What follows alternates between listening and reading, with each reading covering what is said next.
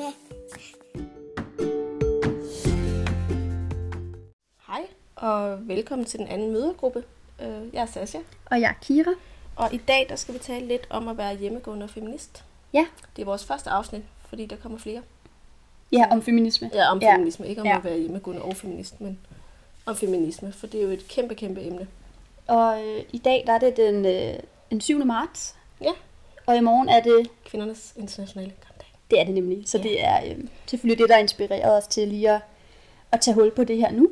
Ja, Fordi at, øh, altså, at være feminist, det er en, en kæmpe stor del af, af, sådan, af mig. Øh, ja også mig. Vi har jo Ja. mødt hinanden gennem det feministiske miljø. ja, hvis man har hørt vores øh, sådan, introduktionsafsnit, så ved man, at, ja, at vi mødte hinanden gennem feminisme. Ja. Jeg ved ikke engang, hvordan. Det ved jeg faktisk godt. Øh, vi var jo nytilflyttet, Ja. øh, og jeg tog til rigtig mange... Øh, det gjorde vi jo alle sammen til foredrag og forelæsninger øh, på KU rigtig meget. Og så Men jeg tror nemlig ikke, det var mig, jeg, eller der har inviteret til noget. Jeg var til noget, Ja, vi, hvor en anden havde inviteret dig og Jonas. ja, men det var faktisk, nej, det var i forhold til veganisme, og så tror jeg, jeg vidste, Nå ja. hvem du var. Eller sådan. Nej, de var også feminister, det var det hele opblandet sammen. Det var super Vi smart. var alle sammen feminister og veganere. En mega Og så- nice gruppe. Det var, det var det faktisk, og det, det fungerede jo. Øh, Ja. I forhold til feminisme er veganisme jo også en vigtig del, synes jeg. Det synes jeg også. Så, øh, så det fungerede jo rigtig fint, og så tog I godt imod os, og det var en god fest. Ja. Og så endte det med, at vi faktisk lidt kom ind i det, og ikke rigtig gjorde det. Alligevel, jeg startede job og sådan noget. Der skete mange ting. Ja, ja, vi så var alligevel ude at drikke nogle øl nogle gange og sådan noget. Ja, og, men så, så øh, blev du også gravid på et tidspunkt, da jeg var et andet sted i Ja, det har jeg jo også gjort. Det er faktisk nok kommet kort tid efter. Jamen det har det nemlig, fordi at det har været i 2016, og der var jeg ny forelsket i Mathias. Og, og I har jo så stået og været ved at skulle lave en baby der faktisk, for Ejner var fra 17. Ja, jeg kan, huske, jeg kan faktisk huske, at jeg sådan så, at du var kommet i forhold, og så stalkede jeg totalt sådan tjekket ud, hvem det var. Og så tænkte, ej, han ser sød det var godt for dig. ej, hvor dejligt, han ser fornuftig. Det er han Så også. Meget fornuftig. Ja, Og vi jo så også blevet, eller været meget hurtige til at også at lave en, en baby. Jamen, sådan er det, når det er rigtigt. Men ja, pointen, vi er feminister. Ja. Det er vigtigt. Hvis, jeg, hvis man skal identificere sig med noget, så er øh, det ord, jeg bedst kan lide at sætte på mig selv, det er, at jeg er feminist. Så, øh, så derfor kommer vi selvfølgelig til at... Vi har faktisk også skrevet ind på Instagram, at ligesom øh, de der markader, vi sætter på, at vi er normkritiske, vi er feministiske, og vi er famske. Ja, Så det er jo en af de, de vigtigste ting, øh, vi ligesom taler ud fra. Altid. ja helt sikkert. Helt sikkert. Øh, Så der, det, er jo, det er jo spændende det her med at være feminist, for det er jo stadigvæk øh, nogle steder lidt et fyreord. Det er det, men det glemmer jeg. Men kender du ikke det? At så, så er man... Øh, jeg prøver Det virkelig er fordi at folk undgå, ikke ved, hvad det handler om. Ja, altså, jeg, prøver meget at undgå at være sådan øh, for meget i ekokammer og sådan noget, men en gang imellem, så sker det jo, at man bare tænker, når man alle, alle, der, alle går vel ind for alle er lige, lige feminister, rettigheder til og alle. så pludselig er der en, der siger et eller andet kritisk, og så tænker jeg, nå, findes det stadig, at man ikke er feminist? Men det, men det findes, og det findes også i, øh, i måden at opføre sig på. Altså jeg er jo, øh, og det er jo meget tydeligt i måden at opføre sig på, vil jeg faktisk sige, i vores samfund. Mm. Jeg er jo rigtig glad for reality-tv. Altså når jeg er super træt om aftenen, og vi har været hjemme hele dagen, og Ejner endelig sover, mm. så det bedste ikke, det er sådan noget blandt selv slik, og så Paradise Hotel. Jeg ser også på Jeg synes, det er Paradise så lækkert. Øhm, og jeg kan huske, da jeg mødte Jonas, så fandt jeg ud af, at han elskede reality lige så meget som mig, og det var kærlighed ved første blik. Jeg, jeg, så ikke, øh, jeg så det ikke, før jeg mødte Mathias, og han så præsenterede mig for Geordie Shore og Ej, det er Paradise. Ej, og, det, er, det er virkelig ikke godt. Nej, men ja, ja, vi ser jo så Paradise Hotel. Det er faktisk et og man begynder at få det lidt... Øh, jeg begynder at få det lidt stramt med det, når nogle af dem er 18-19 år. Så føler jeg, det lidt upassende, det, det synes at jeg ser det. Synes du? Ja. Ja, Jamen, det er mere, fordi jeg føler måske, at det er lidt... Jeg synes faktisk, at de bliver udnyttet, og at nogle af tingene er... det gør de da også helt vildt. Jeg føler, der burde være en øh, aldersgrænse, der hed 21 for at være med. Ej, det har vi lige talt om Er det også. rigtigt? Ja, jeg synes også, at det er alt for ungt, de der er 18 år. Og Ja. så synes jeg alligevel, at dem, der er 18 år med nu, de er super, øh, super reflekterede og ret søde. Og Jeg kan ret godt lide sådan noget. Sara. Ja, det kan jeg nemlig også. Jeg synes bare, hun er super sej.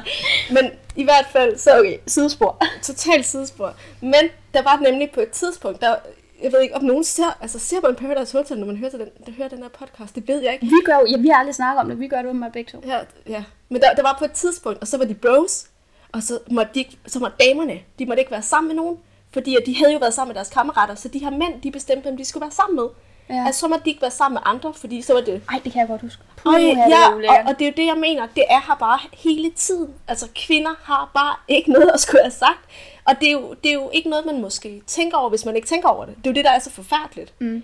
Men det var, altså, de her kvinder måtte ikke gå ud og være sammen med alt muligt, fordi så var det bros, hoes, og jeg ved ikke. Ja. Ja. Og det var så ubehageligt. Altså, det var så... Men der synes jeg jo faktisk netop også, at Paradise er et meget godt eksempel på, hvordan man kan se, eller hvordan jeg har oplevet, at feminisme netop i de seneste fem år, i hvert fald, har bredt sig fra, der sidder nogle feminister på internettet og laver nogle demonstrationer osv., til ud i, selv dem, der er med i Paradise, synes jeg er blevet, altså, er meget bedre. vi kan virkelig se ligestillingen og ligeværet. Jeg synes, det er super sejt, at der er så mange kvinder, der bare knaller med dem, de har lyst til, og de virker til, at de synes, det er fedt. Det er ikke noget, de gør for nogen andre end dem selv. Jeg synes faktisk bare, at ungdommen er ret sej øh, tit. Ja.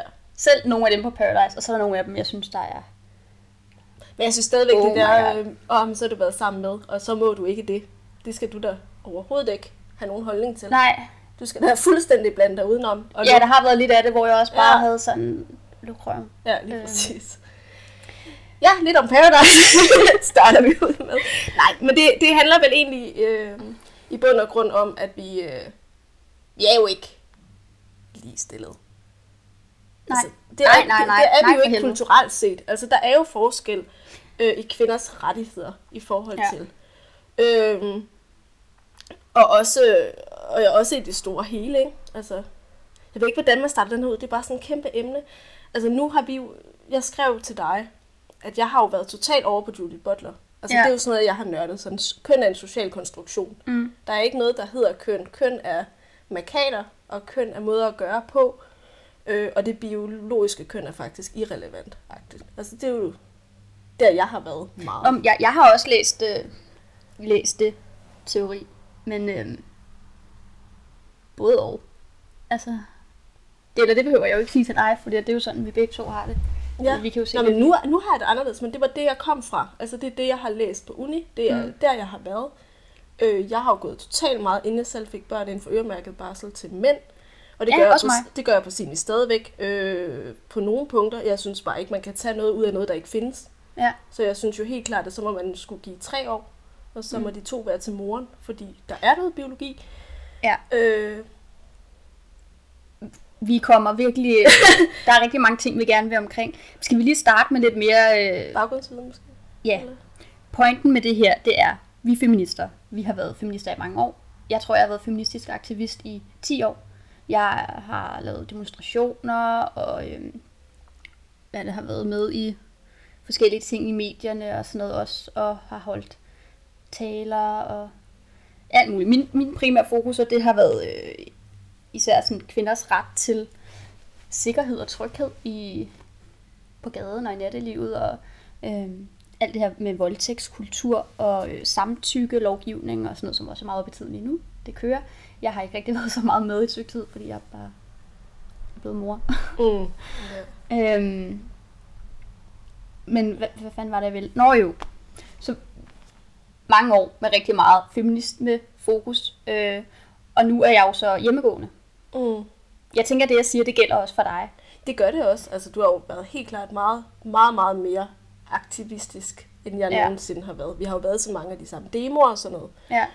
Øh, men udover det har jeg jo ikke været den, der stillede mig op og snakkede til Gin and Ginger, som Nej. jeg synes er ret sejt gjort.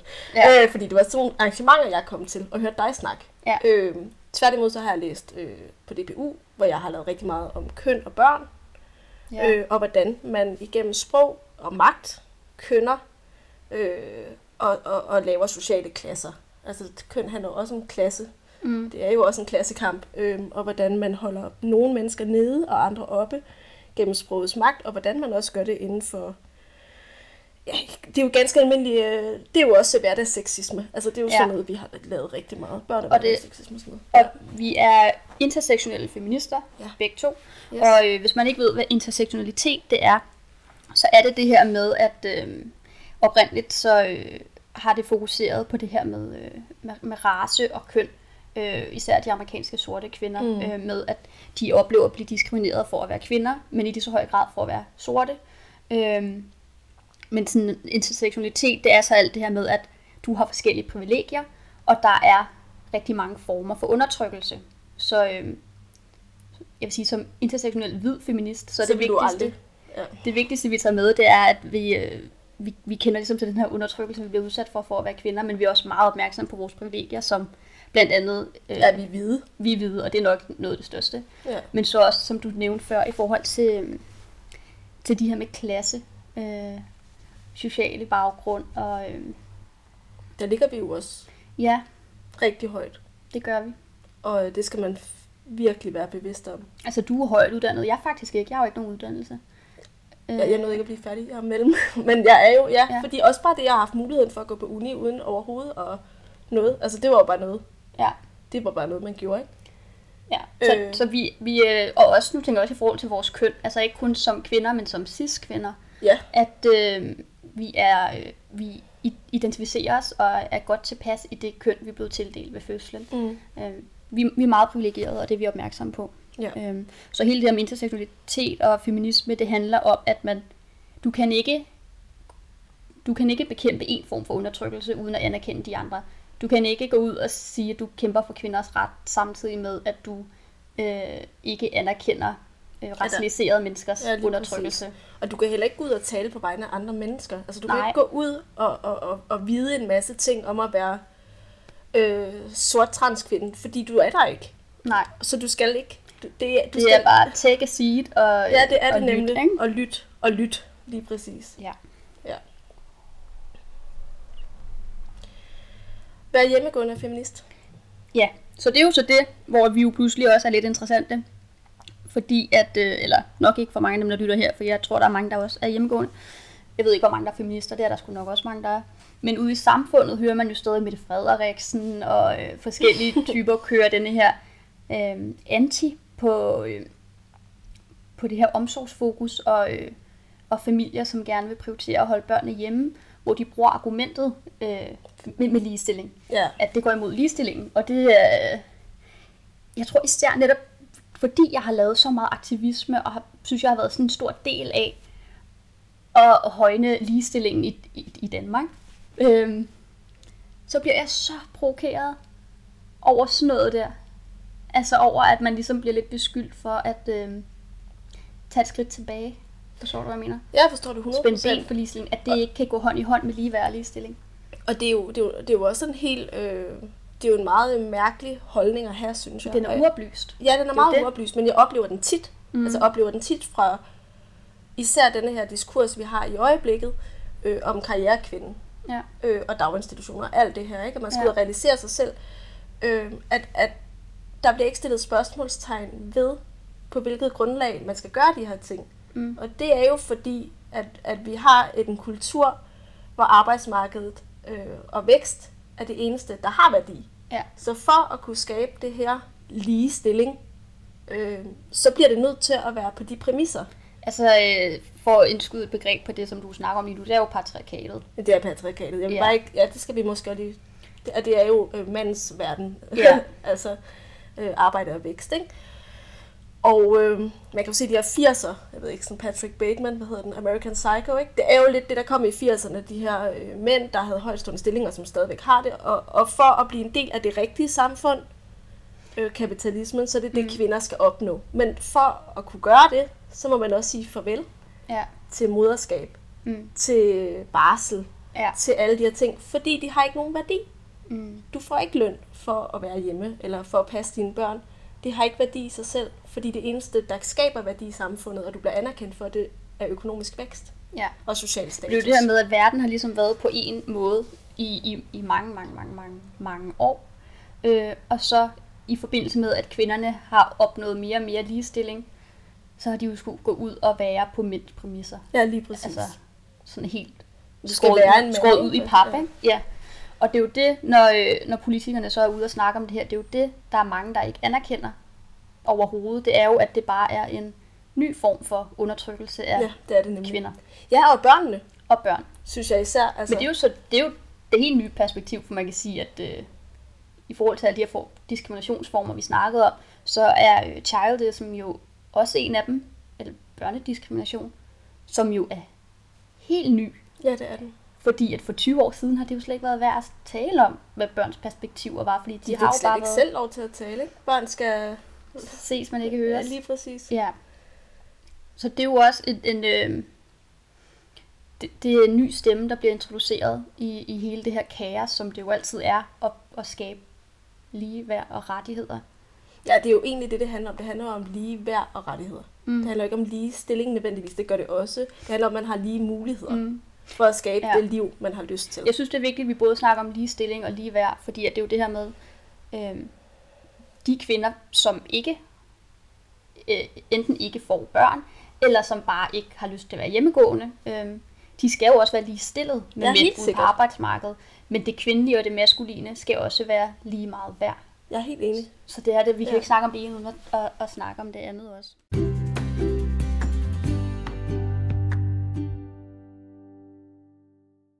Øh, men vi vil starte med at kigge på, øh, på ligesom nogle, nogle øh, sådan samfundsmæssige ting. Ja, nu kom vi jo vidt omkring til at starte med. Ja, det bliver lidt rodet. Ja. Øh, nu prøver vi på at holde os lidt til en plan. Øh, der er jo ret mange øh, ting, vi synes er, er vildt problematiske i samfundet i forhold til det her med ligestilling og ligeværd, vi, vi lige kom omkring lige før. Øh, og så i forhold til det, at vi går hjem. Øh, Ja, altså, vi står jo lidt med et ben i begge lejre. Har Ja. vi jo snakket lidt om, at, at vi jo både... Øh, vi, vi står jo der, hvor, hvor, hvor vi godt kan se, at der kan ske nogle politiske tiltag for øh, bedre vilkår. Men også der, hvor vi er hjemmegående. mm. Og vi er... Altså, vi har jo valgt at gå hjemme, fordi at vi er af den, som folk, der har lyttet med, også vil vide, vi er af den opfattelse, at vi, øh, vi mener ikke, at små børn, de skal i daginstitution. Og så er der ikke andet tilbage, end at passe dem selv, altså at vælge at gå ud af arbejdsmarkedet og gå hjemme. Og det er samfundet jo ikke givet til lige nu. Altså, vi er jo langt fra ligeværdige eller ligestillet i samfundet. Og vi er jo faktisk dem, der gør det værre. Ja. Altså statistisk set er det jo os, Mm. der gør alle statistikker lidt dårlige, for vi bidrager til intet. Ja, og det er vi meget opmærksom på. Øh, så det er jo det her med, man gider jo ikke, at, altså, jeg ved ikke lige, hvordan jeg skal så på det.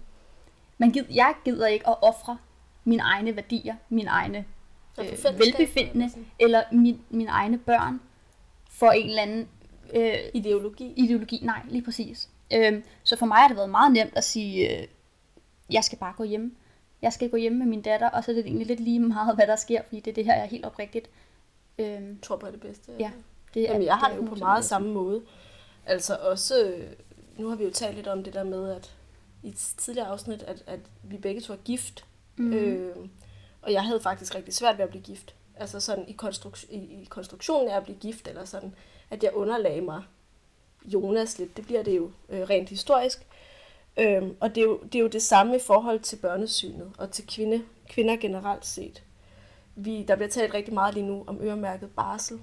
Øhm, og jeg, som vi sagde lige før, så synes jeg jo, det er... Man kan ikke tage noget, man kan ikke tage tid ud af noget, som ikke findes. Altså, der er ikke nogen barsel. Det er ikke for børnenes bedste, øh, den Når tid du taler om øremærket barsel nu. er til mænd. Ja. At, det er ikke, øh, at der er jo ikke noget tid i forvejen. Altså, så man kan jo ikke tage noget ud af noget, der Ja, ikke vi har jo findes. begge to... Øh, altså, jeg, jeg tør godt stadig sige, at jeg er for øremærket barsel til ikke mænd nødvendigvis, men til øh, medforældre. Partner. Til partner. For det er fandme også vigtigt. Øh, I forhold til det her med inklusion af alle øh, køn og seksualiteter. Øh, men som det ser ud nu, altså, så, så er der ikke nok at tage af. Fordi at samtidig med at jeg får øremærket barsel, så er jeg imod den for mig meget korte barsel. Ja, det er jo lige præcis det, Vi jeg har mener. lige nu. Du kom faktisk med, øh, med, med et godt forslag, der hed 3 til mor og 3 til far. Ja, hvis vi skal så langt op. Ja, Ja. det, ja og man kan lige så godt Eller bare til partner, gå... øh, Ja, der er jo to forældre. Det lige- ja, lige præcis. Øhm, så jeg, jeg mener jo bare, at øh, far han skal have lige så meget barsel som øh, mor, eller far eller partner skal have lige så meget barsel mm. som mor. Men der skal være måske fire år at tage af, sådan så at der er rigeligt. Øhm, fordi som vi jo også sagde, vi anerkender jo fuldstændig det her med, at det jo ikke er kvinderne, der skal tages ud af arbejdsmarkedet. Der er nogen, Nødvendigvis. nødvendigvis, for der er jo nogen, der har det okay med det, men der er altså også nogen, alt efter også professioner, hvor man er både øh, personligt og fagligt og sådan noget.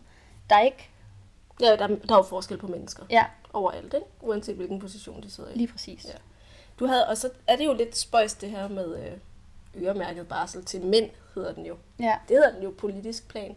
Mm. Fordi du har fundet sådan en fin historisk oversigt over, Ja. at mændene havde jo faktisk masser af rettigheder øh, til, indtil for ganske få år siden. Men der kan man sige, der var så heller ikke barsel, vel? Det var Ja, det før var der kvinder var på arbejdsmarkedet, øh, de fleste. Så der var, det er jo den tid, som nogen kan finde på at romantisere lidt i, øh, i de her omsorgs øh, øh, aktivistiske kredse. Ja, hvis man kan sige det. Fordi at, shit, altså, fuck, hvor var fortiden bare skrækkelig. Ja, Lad være med at, at ej, hvor er det vigtigt. Vi virkelig altid, hver gang vi taler om de her, altså 20'erne, 30'erne, 40'erne, 50'erne og sådan noget, hele tiden holder for øje, at det var lort. sådan. Og det var virkelig kvindeundertrykkende. Ja, Altså, det var ikke bare sådan, ej øv, så, så gik de hjem og kom ikke på arbejde. Det var, ja, altså hvis jeg lige skal komme med, øh, Jeg synes faktisk, vi lidt- skal tage sådan rene facts. ja, jeg kommer lige lidt. ja. I 1922, der fik, øh, der fik kvinderne del i forældremyndigheden over deres egne børn. Og Før de, det var det mændenes. og de fik ret til at komme i betragtning øh, som indehaver af forældremyndigheden ved skilsmisse. Det vil sige, i øh, 1920'erne, hvis, øh, hvis kvinden ville skilles, altså, så var der en reel risiko for, at hun ikke kunne få forældremyndighed. Og før 1922, der havde hun ingen forældremyndighed. Det vil sige, at kvinder var helt reelt slaver af deres mænd. Fordi at mændene, de holdte børnene som gisler i forhold til, øh, til kvinderne. Ja. Altså, hvis du går fra mig, hvis du ikke gør, som jeg vil have, jeg tager dine børn, du får aldrig dine børn at se igen. Og så kan man også sige, at i 1922, hvem var det, der skulle gå ind og bedømme, om kvinderne så fik ret til muligvis at få deres børn? Det var nok mænd. Det var mænd. Så, så chancen var nok ret lille. Ja. Så jeg ved ikke engang, hvornår. Det er jo det her med, øh, når vi snakker ligestilling øh, politisk set, så er vi nødt til at snakke sådan reelt og øh, formel Ja. i virkeligheden. Ikke? Ligesom med ligeløn. Altså, øh, ja, det står på på papiret, et men det tidspunkt er der kommet altså. lov om ligeløn, men der er ikke reelt ligeløn. Altså, det tager lang tid, før det kommer fra det politiske ud i samfundet. ikke? Lige præcis er det samme med kvotesætning. Altså, jeg er jo egentlig ikke imod, at der er, der er kvotesætning Nej, overhovedet. jeg er for. Øh, jeg er også for. Også fordi, at, at ellers så kan der sidde en bestyrelse med en masse øh, gode venner, og så mm. kan de bare hygge sig og få hinanden ind. Ja. Og der tror jeg, at kvinder er velkomne, ved mindre de lige øh, kender Men det er de ikke, altså... og det er jo også derfor, at jeg bliver så fucking træt, når jeg hører folk sige, ej, men det her med kvoter til kvinder, øhm, det er jo den bedst egnede, der skal have jobbet. Ja, fuck dig. Gider du lige at fucking tage dine skyklapper af, ikke? Der er jo lavet undersøgelser. Har du hørt om, hvor der er faktisk rigtig mange, men, men nogle af de her, hvor man har lavet sådan nogle blind Jeg blindtest af, Øh, ja. ja, hvor det ikke sker. Ja, og også det her, hvor at man har sendt den samme øh, jobansøgning ud med, hvad var det, James og Jennifer på. Og James fik bare rigtig, rigtig mange jobs, og Jennifer fik altså ingen. Og var hun 30 år, fordi så skulle hun nok også gå fra, og så skulle hun nok også... Ja, men det var noget med, det var Ja. helt den samme.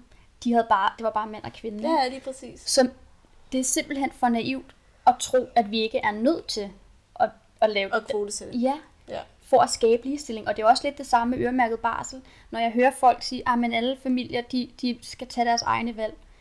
Til dels enig. Jeg også, sådan, har også en ret liberal tankegang på den måde, at selvfølgelig så skal staten ikke komme og styre den enkelte familie. Men vi er også nødt til at anerkende, at vi sidder så dybt i en kultur, at vi er nødt til at Og gøre noget andet. gøre noget. Vi er nødt til at Ja. ryste posen. Hvordan får vi mændene på banen? Vi kan også se i undersøgelser, at der er rigtig mange mænd, det var faktisk uhyggeligt mange, nu kan jeg ikke huske statistikken, men rigtig, rigtig mange mænd, der ønsker at være mere sammen med deres børn, mm. end de er. Men så er det, når de møder deres chef og deres arbejdsplads og sådan noget her, at der kommer noget konflikt. Ja, så får de ikke lov. Jo. og den her øh, maskulinitetskultur, der også øh, stadig øh, en gang imellem kan håne lidt mænd for at ønske de her igen bløde værdier. bløde værdier. Som ikke har nogen værdi. Ja, og det er jo fordi, at det feminine i vores samfund er så udskældt og stadig så nedværdiget, ikke? Mm. at øh, når mænd gerne vil have del i det traditionelt oprindeligt feminine, så bliver de jo stadig udskammet. Ja. Så vi er jo nødt til at fokusere på, at en eller anden form for kvotesætning, en eller anden form- form for øremærket øh, barsel eller whatever til mænd er nødvendig. Hvordan gør vi det her, uden at øh, Børnene taber. Uden at børnene eller taber. kvinderne taber, Og eller mændene taber, eller alle mulige andre køn taber i det her. Ja, fordi at der, hvor vi står nu, hvor vi siger, hvad er det, vi har de der 10 10-11 måneders barsel, og man vil gå ind og øremærket til mænd, det er jo decideret kvindeundertrykkende. Og, bør- og børnene. Ja. Altså, jeg har virkelig brug for at sige børnene også, fordi det er kvindeundertrykkende. Ja. Altså, men det er Men også- med os. Altså, de Men også bare det der med, at, at, at, at jo, jeg kan godt se, at der er mange, der kommer fra, fra det her, den her tankegang med, at det er ligesom er kvinderne, der bliver sat fri fra deres børn. Men det, som vi jo kan se, ikke det er det modsatte. disclaimer, ikke alle kvinder har det sådan her, men der er mig, har det sådan her, og der er mange kvinder, der har det sådan her, at de ikke vil adskilles fra deres børn allerede. Man kan jo også, og så, så er det jo så der, hvor jeg rykket mig som feminist til, at køn er en social konstruktion til, at der er nok noget biologi indblandet i det her. Mm. Øh, jeg har, mit, mit barn er snart tre, jeg har overhovedet ikke lyst til at være uden ham. Jeg vil sige, at han er nået et punkt nu, hvor han sagtens skulle være sammen med sin far. Mm. Altså, og det vil han ikke miste noget på. Jeg ammer ham, øh, når han skal sove. Men ja. ellers. Øhm, overhovedet, det vil være... Egentlig så tror jeg måske på nogle punkter, jeg vil synes, det var sejere at være sammen med sin far hele dagen. Mig. Han er ret meget sjovere at være sammen med. Leger lidt mere og sådan noget. Ja. Men jeg har ikke et behov for at være adskilt Nej, fra ham. men også, at hvis man gik ind og gjorde det tidligere, øh, det ville altså inden for det første år, det er jo et decideret overgreb Ja, på mange omsorgssvigt. kvinder. Øhm, og, og jeg er totalt med på det, du siger med at snakke børnenes perspektiv, men lige i forhold til det her, så synes jeg bare, det er så vigtigt at snakke kvindernes, fordi at det, som folk argumenterer med, det er jo, at kvinderne skal sættes fri. Og det bliver det ikke. Og det bliver trukket ned over, altså over hovedet på, på de kvinder, som ikke har lyst til det. Og det er der, hvor jeg synes, at femi- nogle feminister øh, går ind og øh, bliver lidt for sådan, hvad hedder det, de bliver meget øh, fokuseret på målet.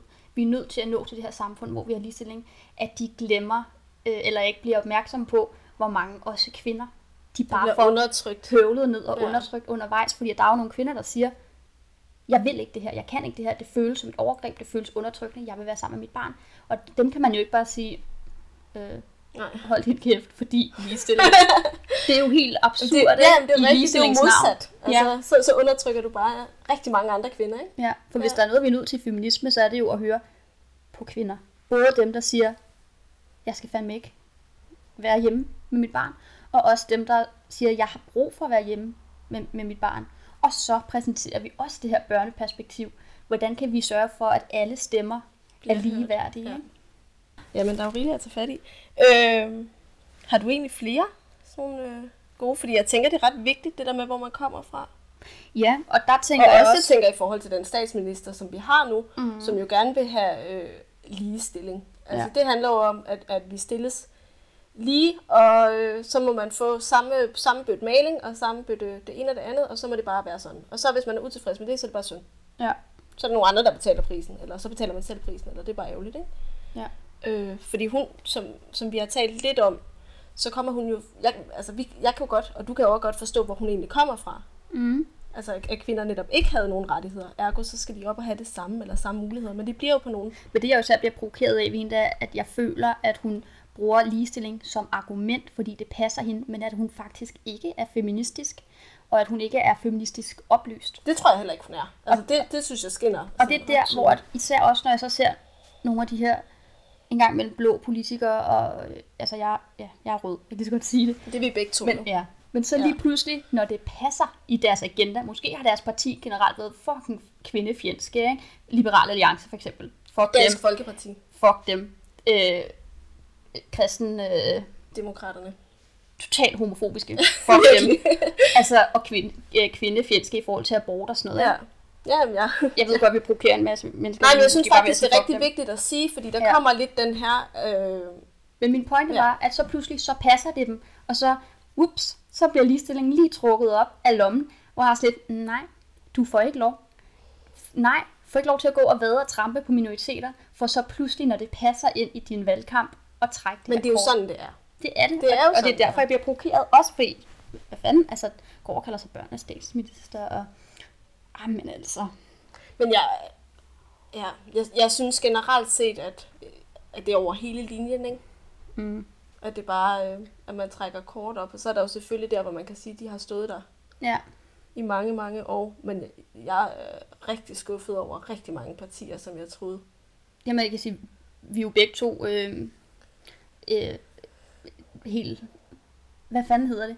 Vi, vi har ikke noget sådan ståsted politisk. Nej, overhovedet ikke. Altså, vi har faktisk taget samme øh, valg, valg, valgvalg.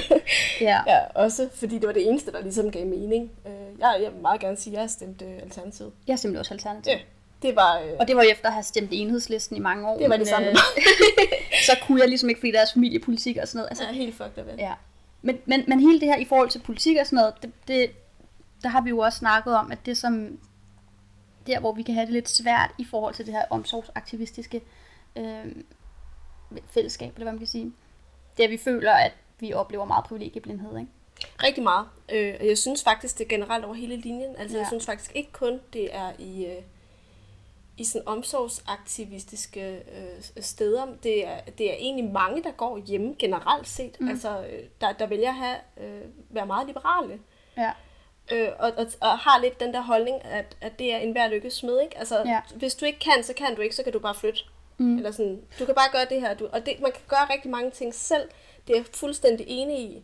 Men det er fandme også privilegieblindhed, for hvis man kigger på, hvem der er hjemmegående, Mm. og hvem der har taget det her statement, og dem, der har overskud til at snakke om det, tænker jeg faktisk til dels det er. For selvfølgelig ja. Er der mennesker, der går hjemme, der er også mennesker, der ikke har andre muligheder, eller der er psykisk syge. Eller... Og, og, det, det, og, vi, og vi har også nævnt før det der med, at øh, at have det der privilegie til at bryde ud af hamsterhjulet. Handler, jo ikke, det handler ikke kun om øh, økonomi og sådan noget, fordi jeg er helt enig, når, når der er rigtig mange, der pointerer, jamen jeg har ingenting, vi bor i det her. Alle kan. Alle kan På sin vis også. på sin vis. Ja. Men der er også bare den her begrænsning i mentalitet. Er- du øh, privilegeret nok til at kunne sætte dig ud af det her? Hvordan var din opvækst? Hvor kommer du fra? Jeg er helt enig. Der er så mange usynlige begrænsninger for forskellige mennesker, og der er nogen, der har det lettere end andre. Og det er der. Og især dem, der er højt uddannet, især dem, der kommer fra en god baggrund. Og jeg synes også, det er tankevækkende, at, at når, man, øh, når man taler, når man oftest ser øh, aktive hjemmegående i politiske netværk eller rundt omkring, altså enten så har de pædagogiske baggrunde, og så har de valgt noget andet, ikke? Mm. Og så har man ligesom fået en indsigt der, eller så er det øh, akademikere. Det er middelklasse og øh, altså den høje klasse. Ja, mid- middel- og højklasse, ja. Ja. helt sikkert. Og der er jo også det her med, at hvis du så bor i bestemte områder, ghettoområder, så har du slet ikke muligheden længere. Ja. Og det bliver frataget dig, fordi at. Ja. altså, der er rigtig mange aspekter i det her. Det er der. Øh, og jeg synes, privilegieblindhed, den skal man virkelig, den er virkelig, virkelig vigtig i, i det her øh, netværk af mennesker, som råber højt. Mm. Øh, og især dem, der råber så meget liberale. Ja, og det er også derfor, at jeg netop har det rigtig svært i forhold til det politiske, fordi at øhm, tit så bliver man præsenteret for de her forskellige, øh, når det er op til valg og sådan noget, hvad for nogle partier, der har en god familiepolitik, og hvor jeg også bare sidder og læser og tænker, hold kæft, det er fedt. Fuck, jeg synes, det var da en god idé, da Dansk Folkeparti kom med, at øh, der skal være øh, løn i forhold til at gå hjem og sådan noget. synes jeg også, det var helt Noget af det var, men Men alle mennesker med anden etnisk baggrund, ja. som bor i, ja, sådan, hvad fanden er det for noget? Men generelt, der synes jeg, jo, man ser de her ting med, at så er det sådan noget med, at kristendemokraterne, de har den her gode familiepolitik, eller øh, Liberal Alliance siger de her gode ting, for eksempel, der var ham der Alex et eller andet forleden. Ja, jeg så det godt. Ja, Ja, og men- jeg synes egentlig, at han var super dygtig. Der. Det vil jeg lige sige. Men jeg kan ikke glemme andre ting. Nej, nej, liberale alliance, det er jo helt fucked up. Ja. Ej, det synes jeg. Personligt, det er jo ikke en general. Jeg synes, at der er Det her det er vores mange... mødergruppe, vi taler om alt, hvad vi vil fra Ja. vores perspektiv. Og vi behøver ikke øh, altid begrunde det Nej. med... Øh, Lige præcis. Øh, men der er det det her med, at for eksempel, øh, lad os bare tage øh, kristendemokraterne. Jeg kommer aldrig, igen, jeg er intersektionel feminist, det vil sige, at jeg anerkender, at alle former for undertrykkelse er lige reelle, lige vigtige, lige berettigede. Jeg kommer aldrig til at kunne sidde og være totalt ego. Det, ja, jeg sagde det. Øhm, og kun kigge på, ah, men sådan her kan mit familieliv gå op. Jeg kan ikke bare smide homoseksuelle under bussen. Er det ikke det, det hedder? jo. Øh, jeg kan ikke bare risikere, at vi mister vores rettigheder til abort. Altså, men der er, så mange, der er så mange ting, og det er derfor, at jeg stadig hellere vil stemme enhedslisten, selvom jeg er ret uenig i deres syn på familie og sådan noget. Men det er fordi, der er hele der med udlændingepolitik, og altså flygtningekrise, og der sker så fucking meget i verden. Klimakrise. Klimakrise. Ja. Der er så mange ting, der, selvom jeg synes, mit familieliv og mine børn og børn generelt er rigtig vigtige, så er der også, hvad med flygtningebørn? Hvad med, Ja. der er så mange er ting, der er mindst lige så vigtige. Ja, og hvis, undskyld mig, Især klima, fordi at fuck vores allesammens børn over os selv, hvis ikke at, nu ved jeg ikke, hvordan øh, alle blå partier er i forhold til det. jeg tror, at Det det er er, ret meget på vækst, ikke? Ja, Altså, det har det altid været. Det er måske Ja. ved at blive bedre, fordi det har fået så meget opmærksomhed i... Øh, Men det er, det er vel også en, en, en diskurs for måske at høste nogle stemmer. det er det. Jeg tænker, jeg tænker økonomisk vækst, øh, det kræver det kræver også nogle ofre, og en af ja. Dem det er nok lidt klima, fordi at der skal være noget ulighed for at få rigtig god økonomisk vækst, og det er nogle bestemte lande. Ja. Ja, der er jo mange ting i alt det her, ikke? Mm. Altså, så er der jo nogle andre lande, der har det rigtig dårligt. Nogle andre mennesker. H&M, ikke? Altså, mere forbrug. Mere, mere, mere forbrug. Ja. Endnu mere. Hvem, hvem står og laver alt det tøj? Hvem gør alt det andet? For der kan Ja. komme økonomisk vækst, vækst. Børnearbejde, lige præcis. Ja, så det er, hvilke børn er det, øh, Ja. vil Ja. stemme. Præcis. Øh, så der fik vi faktisk sagt en hel masse pro- øh, ligesom problemer, vi oplever i at være i den her omsorgsaktivistiske øh, fællesskab, hvor vi er totalt enige, og så samtidig at vi føler vi os helt øh, fremmedgjort en gang imellem. Men det er jo også det, som vi også oplever i øh, de lidt mere klassiske feministiske kreds en gang imellem. Fordi der er det det her med, at vi synes, at børneperspektivet Mangler. mangler. Ja.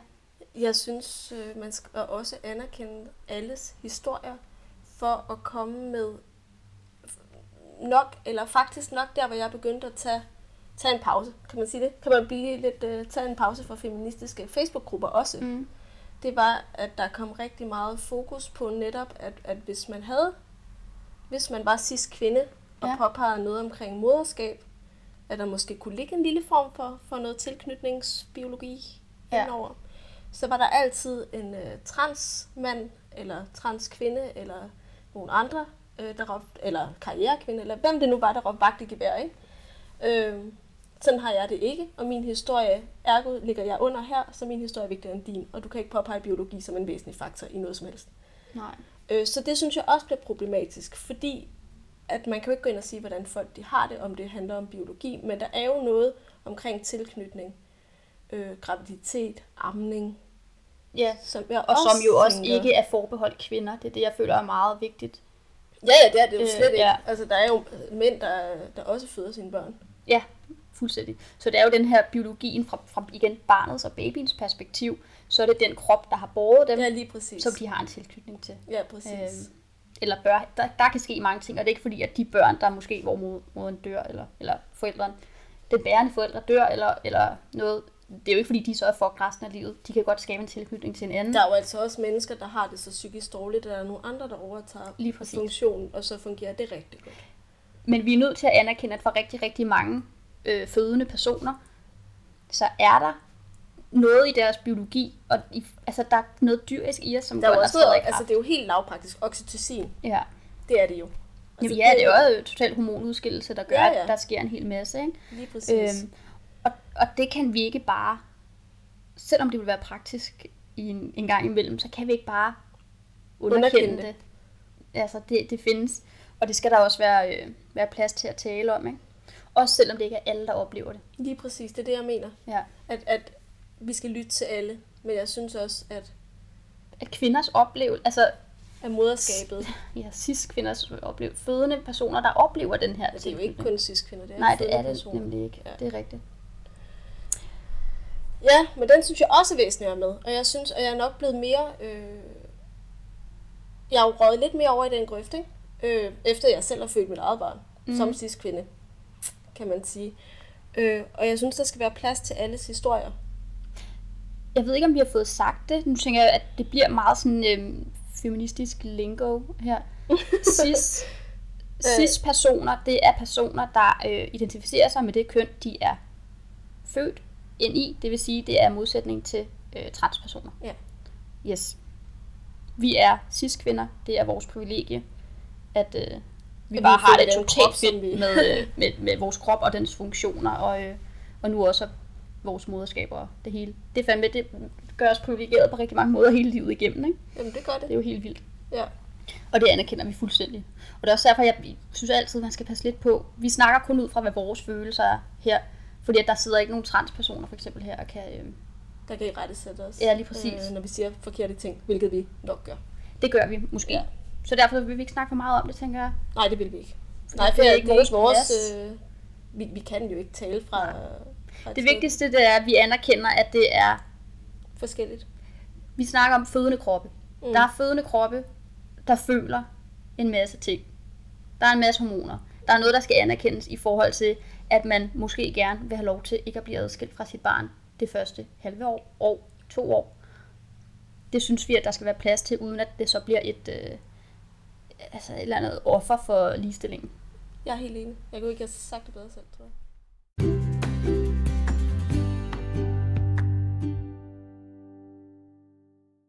Men øh, hvad så med børnenes perspektiv i alt det her? Ja, for det var det, vi lige nåede at nævne før, vi også synes er øh, Det er jo, øh, helter. handler jo om noget, vil jeg sige. Ja. Jeg synes, det er... Øh, igen, så er jeg jo... Jeg er jo over i den grøft, hvor jeg siger, at, at, at jeg synes, at når man vælger at få sine egne børn, eller få no, altså hvordan man nu får børn, så har man et ansvar. Mm. Og jeg synes, de konstellationer, vi har skabt for at få et rigt karriereliv, øh, to øh, forældre, øh, 40 timer om ugen plus transport til at gå op, som samfundet gerne vil have, øh, det synes jeg ikke er forenligt med at få børn. Og det er ikke i børnenes interesse. Helt Øh, enig. og det synes jeg ikke er okay. Og øh, man taler jo om, at, øh, at den her udvikling i børnestress og diagnose, det handler jo om noget, om, øh, om, om at børnet puttes i institution, uddelegeres i pasning. Ja. Så, så lidt det, som Så den der karrierekvinde, øh, Ja. det, der kan savnes i, i, i nogle feministiske diskussioner, det er det her med, fair nok, 100% at det ikke bare er moren, der skal så gå hjem og passe børnene, mens mændene brager ud af på arbejdet, og der er ikke nogen kvinder heller, der skal tvinges til at gøre noget, de ikke har lyst til og sådan noget.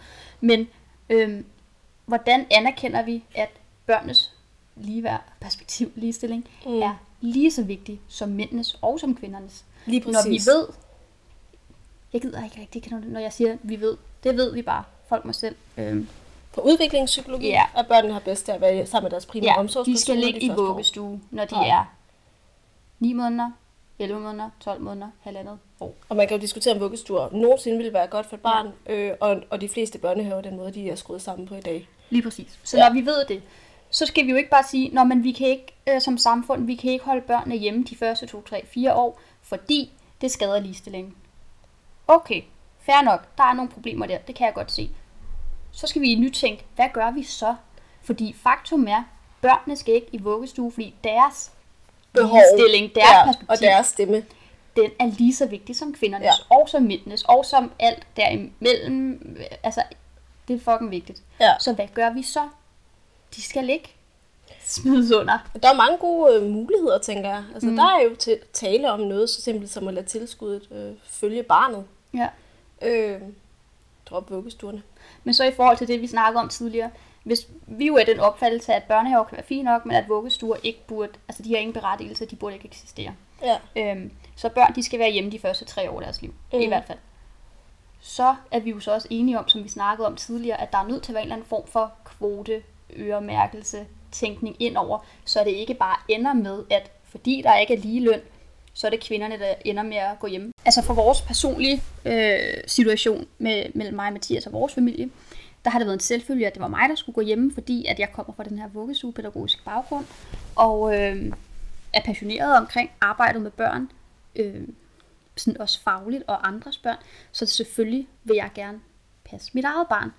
Øh, og jeg har altid drømt om kunne være hjemmegående i en periode, øh, og har aldrig skammet mig over det, heller ikke i et feministisk perspektiv.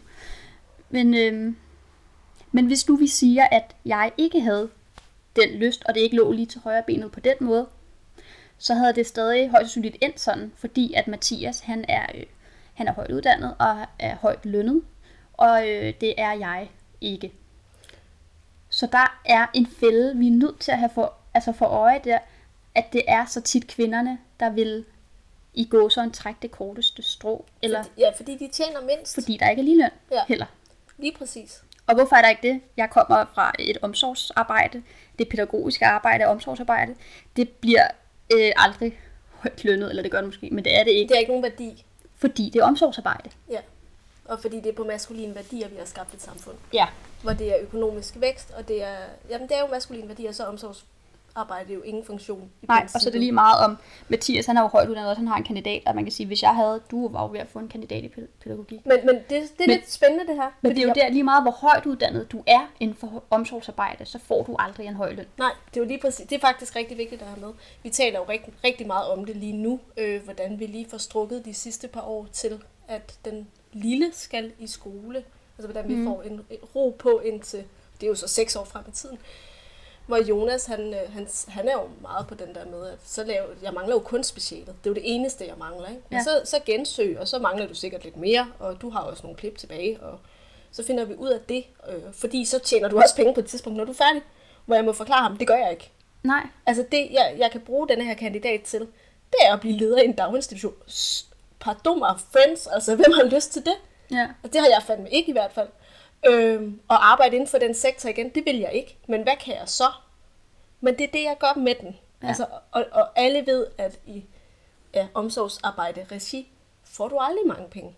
Nej. Altså, du får aldrig en god løn. Det er ikke sådan, det hænger sammen. Hvor han er jo, han har jo lavet en Ph.D. og forsker nu, Mm. men er kemiker. Ja. Altså, nu er, nu er vi ja, meget røde hjemme hos os. Det er vel ingen hemmelighed. Så ønskejobbet for Det Jonas... er det i hvert fald ikke mere. Nej, det er det i hvert fald ikke mere. Nej, det tror jeg aldrig, det har været. Men øh, ønskejobbet for Jonas har altid været at være forsker på universitet. Det får du heller ikke nogen penge på. Eller penge, Nej. øh, løn for, fordi du Der er også det her offentlige versus private, ikke? Lige præcis, og han er jo øh, statsansat, så han får heller ikke en skid. Men han kunne faktisk godt få et job på Novo Nordisk i en privat virksomhed. Det har han ikke lyst til. Det er helt andre årsager. Mm. Det er fordi, vi nok er røde hjemme også, og han gerne vil være forsker på, altså på et universitet. Ja. Øh, men der vil han få måske det dobbelte i løn. Ja. Øh, så der er, der er rigtig stor forskel på, hvad der anerkendes og hvordan. Øh, og, og, og hvad du Og det er også en del... lønningsmæssigt. Altså, og derfor går jeg også hjem. Altså, Ja. jeg ville gerne.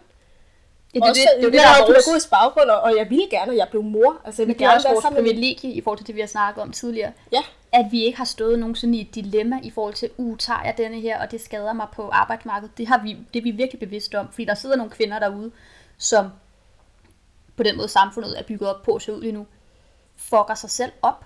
Altså, Ja. ved at gå hjemme. Hvor dig og mig, vi er inden for det her omsorgsarbejde, så hvis vi går ud og "Jamen, så gik jeg hjemme i seks år, fair nok. Det bliver faktisk anerkendt som os på en eller anden måde.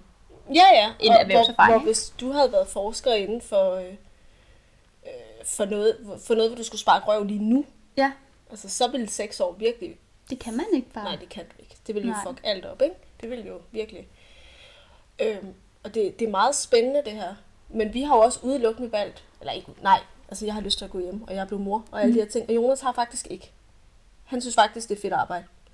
Ja. Øhm, han får så ikke så mange penge for det, som han burde, men han får nok til, Mm. at vi sagtens kan faktisk have et hus og klare os okay. Ja. Øh, eller, vi kan klare os. Vi klarer os i et hus, øh, når alt er skåret fra. Vi kan faktisk eje et hus, og, og så leve øh, meget sparsomt, og det går op alligevel på hans løn. Og det er jo virkelig et privilegie, Ja, det er det. øh, men vi ville jo aldrig kunne gøre det for en pædagogløn. Nej. Aldrig. Altså, det er jo det dobbelte, han får. Og det er der nogen, der gør. Hvor jeg har godt hørt, der er flere, der hjemmepasser, hvor så er det igen manden, der tjener pengene, selvom han er lavt lønnet. Altså, mm. Eller så er han pædagog, eller så er han et eller andet. Øh, men så er det også det der med, at de har øh, det overskud øh, til, Ja, mental overskud til Ja. at bryde fri. til at bryde fri, og til at sige, så, så tager vi og flytter herhen. Vi tager og gør det her. Vi øh, kan leve vildt minimalistisk. Jeg kan købe det og det og det, genbrug og sælge. Og, og det er mega sejt, og jeg har så meget respekt for det. Men det er vigtigt at anerkende, at det er fordi, at man har... Øh, at det ikke, er alle, det er overskud. ikke alle, der kan overskue som dig. Nej, lige præcis. Ja. Ja. Så ting kan lade sig gøre. Men vi er nogle privile- privilegerede hjemmepassere, fordi ja, Mathias han er også højt lønnet. Øhm, det eneste, jeg mister, det er jo bare, at han arbejder rigtig meget. Øhm, Ja, Mathias går også meget på arbejde. Ja, vi har jo heller ikke... vi har mænd, der arbejder meget. Vi er ret meget alene. Ja, Øhm, ja, vi kører jo sådan en... især dig, fordi han har lang transporttid også. Der er Mathias så ret... Øh, Ja, ja, men det er jo helt klart det, fordi egentlig så arbejder han jo faktisk ikke mere end 37 timer, og det er jo også noget, det vi har snakket om, når vi har talt om, om, om han så skulle gå på kompromis med sine egne værdier og søge et privat finansieret job. Øh, eller inden for det private. Nu tror jeg slet ikke Jonas, det er slet ikke hans drøm, og det er slet ikke hans, han er slet ikke typen, der vil passe ind. Men, øh, men, men det kræver også en anden arbejdsuge. Altså nu har han faktisk kun 37 timer. Mathias arbejder tit mere, ikke? Ja, plus transport, hvor hvis han nu blev ansat på Novo, som ville være lige til, så det er jo altså 60 timers arbejdsuge, ikke? Altså Mathias er det der med, at det der er fedt, det er, at han har flekstid. Så hvis jeg siger, at jeg har simpelthen brug for, at du bliver hjemme, nu skal han blive hjemme til kl. 10, eller whatever, han styrer selv sine arbejdstider. Men så er det sådan noget med, så er der en periode, hvor de er i gang i et eller andet vigtigt projekt, der skal være færdigt til en deadline, og så Mm. bliver der bare lagt 10 plus timer om dagen, eller sådan noget, ikke? Ja. Øhm, Ja, den kommer vi jo lidt ud fra, for han har 37 timer ja. plus transport, ikke? Så det bliver jo så halvanden time ekstra i hver ende. Det er jo så. ja. Så det er jo mange timer også, men det er jo, det er jo fordi vi bor, hvor vi bor. Mm. Altså, eller sådan. Det er jo, det er jo sådan, det er. Det er det. Ja. at vi anerkender, hvor heldige vi er. Øh, men til gengæld så er vi jo også meget opmærksomme på, at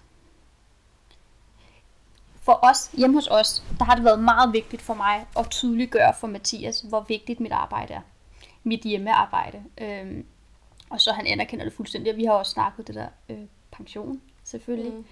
Øh, og jeg har jo nævnt for ham, at øh, det skal øh, ikke være meningen, at når vi... Man kan sige, hvis vi, øh, hvis vi bliver gamle sammen, det forventer mig og Mathias har ikke tænkt os at gå fra hinanden, så det ser ud nu. Øh, så er det jo fuldstændig lige meget, hvem der, der sidder med pensionen, fordi vi skal være sammen. Men faktum er, at der kunne ske noget. Ikke? Jeg gider simpelthen ikke, at så måske om 5 eller 10 år, så kan det være, at Mathias bliver forelsket i en anden og forlader mig, og så har jeg bare... Ingenting. Ja, nu er vi så gift, så heldigvis vil jeg have noget. Men, men det der med, at jeg har taget det her læs for ham, Mm. det er jo ikke kun noget, jeg giver til ham. Jeg har jo gjort det for mig selv. Jeg er jo rigtig glad og taknemmelig for mit liv, og at han også hjælper mig til at få lov at opfylde min drøm om at gå hjem. Men det er vigtigt for mig, at det ikke bliver sådan en diskurs i vores hjem om, at Hvem han, hvad? han Eller går på arbejde og, og forærer mig den her mulighed for at, at, øh, at passe mine børn hjemme, som er min drøm. Han skal også være opmærksom på, at det han til gengæld får, det er, at han skal aldrig have barn syg. Han skal aldrig have ondt i maven, når han går på arbejde. Han kommer hjem til et glad og veltilfreds barn hver dag. Altså hver dag. Han skal aldrig aflevere. Han skal aldrig hente. Øhm, han fik endda en gang, jeg tror, det var da hans arbejdsplads ikke vidste, at jeg gik hjemme. Men der fik han ros, ros i gårsøjne. Der var nogen, der kommenterede sådan, ej, du blev far sidste år og sådan noget. Vi har bare slet ikke mærket noget til det. Hvor det sejt, du bare Ja. giver den sådan en skalle på arbejdet. Han får lov til at være den perfekte arbejder i virkeligheden. Fordi han ikke har noget at skulle stresse over og være bekymret for. Øh, altså, der er intet, der tynger ham på hjemmefronten, fordi jeg er her Mm. og holder skansen og giver ham den ro, og det skal han fandme sætte pris på. Men det, det, det er sjovt, den der, fordi vi har jo faktisk, altså, det tror jeg, man ved, når man har viljestærke børn. Mm. Altså, så, så er det ikke altid lutter lavkage at være på barsel. Det er ren overlevelsesarbejde. Ja. Og jeg tror, vi har også talt meget om, at man skal ikke sige, hvem der har det hårdest. Det er lidt blevet en diskussion, vi har haft lidt hjemme ved os. Hvem har det hårdest? Ikke? Ja, det er da ikke hos os, fordi jeg har det hårdest. Men det er jo lidt det, ikke? Altså, at, at, at jeg har, ved i hvert fald det første år, Maja, som virkelig var ren overlevelse, det var ganske forfærdeligt. Øhm, der havde jeg også behov for at blive bekræftet i, at jeg havde det hårdest. For det Mm. havde jeg fucking hårdest. Jeg ville fandme gerne gå på arbejde.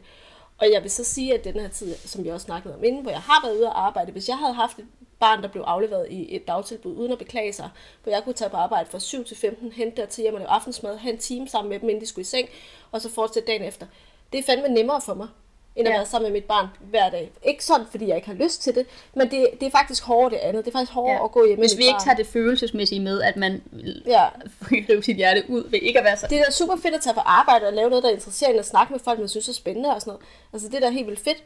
Øhm, og det er ikke, fordi jeg ikke gør det ved at være sammen med mit barn, men det er jo, det er jo noget andet. Mm. Øh, og det er hårdt, fordi man, man bliver også konfronteret med sin egne øh, mørke afkrog øh, 24 gange på en dag, når man igen skal trække vejret 10.000 gange ned i maven, for ikke ja. At gribe fat i den værktøjskasse, man har med hjemme fra sine forældre, hvor man måske blev sendt ind på sit værelse, når man var ked af det, eller råbte lidt for højt, eller... Mm. Så der er bare rigtig mange ting, og især når man har et barn, der fylder ekstremt meget. Der ikke Det er svært at rumme Det er svært at rumme det hele, hele tiden, uden. Ja. at få en pause. Og det får man på et arbejde. Ja. Øhm, så jeg har haft behov for at blive bekræftet i, at, at, at mit var lige så værdifuldt. Øh, og det synes jeg også, det er. Og det synes jeg også, jeg bliver bekræftet i. Men det er ikke nok selv at vide det. Man vil gerne have den anden Ja, værdsætter, hvad men jeg tror gør. heller ikke, at ens partner nødvendigvis ved, hvor hårdt det er at ligge og fuldarm en hel nat. Øh, stå op med et barn og fuldarm igen, øh, der græder og skal trøste det, og samtidig skulle, skulle kunne eksistere. Eller sådan. Mm. Altså, jeg tror også, og det er jo det igen med omsorgsarbejdet, ikke får lov til at få en plads. Ja, fordi det er jo ikke kun øh, mellem ens selv og ens partner, det er jo også hele den her di- diskurs i samfundet. Og det er nok også derfor, jeg har oplevet, at jeg har været nødt til at tage snakke med Mathias nogle gange, hvor det er, du skal værdsætte mig. Du skal lige vide, hvor vigtigt Ej, det gør, mit jeg, arbejde det gør er. vi også. Der er det også det der med, at det er jo ikke kun fordi, man ikke føler sig værdsat af ham. Det, Øh, det er jo hele, det er fordi hele diskursen, samfundet, Ja. den her med, Nå, så går du bare hjemme. Ja. Nej, det, det er ikke bare. Ej, ved du godt, hvad det, Det er ikke kræver? bare- Altså. Øh, så man oplever også sådan, at man har taget det, selvom jeg elsker det, jeg gør, og det er mit drømmejob, jeg udfylder sådan lige nu, så er det trættende ikke at blive øh, anerkendt og værdsat. Altså det er det der med, at man ved godt, at man har taget den nedværdigende øh, stilling i samfundets øjne. I samfundets øjne. Ja. Jamen, jeg er fuldstændig enig, og det, det, det er faktisk noget, vi, øh, ja, vi, vi diskuterer on and off, og jeg er jo stadigvæk den, der står for alt derhjemme. Altså mm. også putning og sådan noget. Og for lige at, at sætte en dato på, så har jeg termin i dag om 14 dage. Mm. Øh, men det er stadigvæk mig, der løber op og ned ad trapper, når min søn han vågner fem gange på en aften. Øh, og det er ikke noget med Jonas ikke vil, det er fordi han kun med mig. Så, så for at vi får den længste aften sammen, som jeg gerne vil have, for at kunne se Paradise Hotel, mm. så at spise slik i smug, eller i fred, øh, så er det det, der fungerer bedst lige nu. Det bliver anderledes, når jeg føder, for så kan jeg ikke gå op ad trappen fem gange, så kan det ondt på mig. Så Ja. det er jo så, og der er et andet menneske, PS, så det bliver jo nogle andre ting. Men det er jo ikke, fordi Jonas ikke vil. Og det synes jeg også er vigtigt at have med, øh, når man taler om ligestilling, øh, eller lige, lige rettigheder, eller lige, lige værd i, en, i et parforhold. Nu øh, kører vi jo totalt heteronormativ parforholdskonstellation, som betyder, at vi er to heteroseksuelle mennesker, der har fundet hinanden Og varetager lidt de heteronormative roller. i et hjem Ja. med far, der tager på arbejde, og mor bliver hjemme og passer. Og Mm. Når det så er sagt, øh, så taler vi om pension. Vi har jo diskussioner om pension. Øh, Ja, og Jonas synes jo faktisk ikke, det, han synes jo faktisk ikke, at jeg skal. Altså det er virkelig noget, vi har diskuteret meget. Men han synes jo, at nu har vi købt et hus lidt for hans penge. Forstå mig ret. Mm. For det er ham, der tjener penge. Øh, og så hvis der nu skulle blive noget, så får jeg alligevel halvdelen af det, så må det ligesom være godt nok som mig. Ja. Og det er ikke en diskussion, vi er færdige med. Men han får jo også halvdelen af det. Ja, det gør han. Plus sin pension. Ja, det er det. Mm, ja. Jeg er helt enig, men han mener, jo, han mener jo faktisk, at han tjener penge, og det gør jeg ikke. Og han, er, og han er feminist, og det er det, der er lidt sjovt, men der er alligevel lige en del af kagen, der den vil man gerne have selv. Men det er jo, og, og det der også er vigtigt, når vi netop taler feminisme, det er det her med, at vi sidder ikke her og siger, at vi er feminister, så vi ved alt. Det er, at man er, for mig betyder feminisme, at jeg altid er normkritisk. Normkritisk, eller det, ja, det er mit yndlingsfeministiske begreb. Det er det her med altid at være klar på at opdage noget nyt, hvor at jeg tænkte, ej shit, hvor er jeg problematisk her. Det, vidste, det havde Men jeg det ikke set før nu. ikke. Og det er jo det her med selv de feministiske mænd også tit bare er nogle røvhuller. og kvinder er også, eller du ved, Men det er det, man gør rigtig mange ting, som bare, man bare er opdraget til, eller lærer, det læres i kulturen, uden man stiller spørgsmål. Og det er jo det, hvis man kører lidt faglighed på det her. Hvis man har lyst til at læse mere om det her, så kan man læse om øh, magtbegreber af Foucault. Det er super spændende. Mm. Øh, diskursiv magt og sådan nogle ting. Øh, hvordan at man i tale sætter rigtig mange ting i samfundet, som bare lige er, som de er, som det er. ja, Og der bliver faktisk ikke stillet spørgsmål. Det er en måde at opdrage mennesker på, så de indordner sig. Altså få dem til at føle, at de får nogle privilegier, eller får nogle fordele, og så får de dem ikke rigtigt, og så lukker folk røven, og så er der ingen, der stiller spørgsmål. Det er så smart. Nå. det kan man læse meget mere om. det kan man. Øhm, men jeg vil faktisk sige, at fordi at Jonas jo også er feminist, så er vi jo virkelig ligestillet hjemme også. Altså, Ja. jeg laver sgu ikke mere mad end ham, hvis jeg ikke... Altså, jeg laver nok mindre, egentlig. Øhm, han gør i hvert fald. Ej, jeg, jeg, jeg vasker mere tøj, øh, fordi jeg er hjemme. Så kan Ja. ja. vaskemaskinen køre, når han er på arbejde. Han vil, gerne, han vil, vil virkelig gerne hjælpe lige så meget, øh, eller tage Ejner lige så meget om aftenen og sådan noget. Og det er faktisk nok mig, der sætter en bremse i, fordi at jeg godt ved, at så tager det længere tid, og jeg vil gerne se noget tv Mm. og slappe af. Øh, men han vil gerne, og han er vild altid. Og nu, når man har et meget viljestærkt barn, så er det meget hurtigt. Så er de meget viljestærke med, hvem de også vil have primær omsorg fra. Ja. Øh, og så er det ikke bare lige at lave nogle ting om. Det er også meget... Øh, ved os der er det rigtig svært med overgang og sådan noget. Øh, så, så det er faktisk... Altså, ja. Det fungerer bedst det andet, og, og der kommer nogle andre hvis man siger, boller på suppen, når der kommer en lillebror. Men lige nu der er det sådan, at det fungerer bedst for alle. Men han vil gerne, og han vil gerne alt Men og sådan har vi det også hjemme Altså- hos os. Øh, Mathias, han vil gerne, øh, han vil gerne være 100% ligestillet øh, forældremæssigt. Øh, det kan vi ikke lige nu, men det der med, at han, han vil gerne kunne tage halvdelen af putningerne, han vil gerne aflaste mm. mig, han vil gerne være på Tora.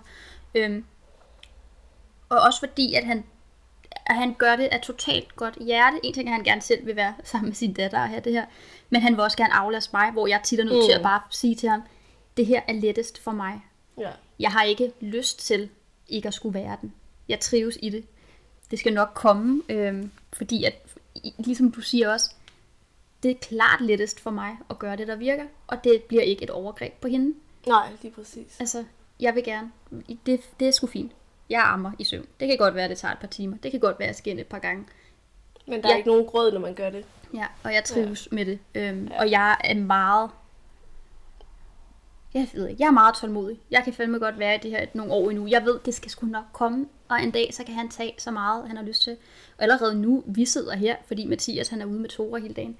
Han kan være så meget på i dagstimer nu. nu. Det er kun sådan natten og, og putningerne og sådan noget, hvor det især er mig, der er den, og det har jeg det totalt fint med. Det er jo det samme hjemme med os. Ja. Altså, Jonas er jo hjemme sammen med Ejner i dag. De skulle, jeg tror, Ejner synes, det er skide fedt. Ja. Fordi, som han selv siger, øh, pappa leger mere med mig. Det kan man jo så. Men sådan, er det ikke sådan lidt... Nej, sådan må det være. Jeg tror også nogle gange, Mathias er... Altså, han er bare sjov at være sammen med, og det er da super fedt for Ja. ham. Så har de en hel dag sammen. Det er da dejligt. Men der har jeg også nogle gange lyst til... Ej, Tora siger jo ikke så meget, men hun kalder tit på Mathias i løbet af dagen. Det er ikke... Jeg er totalt... Øh, jeg er ved at brække mig, når folk er sådan lidt... Ah, men mænd, de leger også bare lidt vildere, og de kan noget med børnene. Nej, ikke en skid. Nej. Fuck det.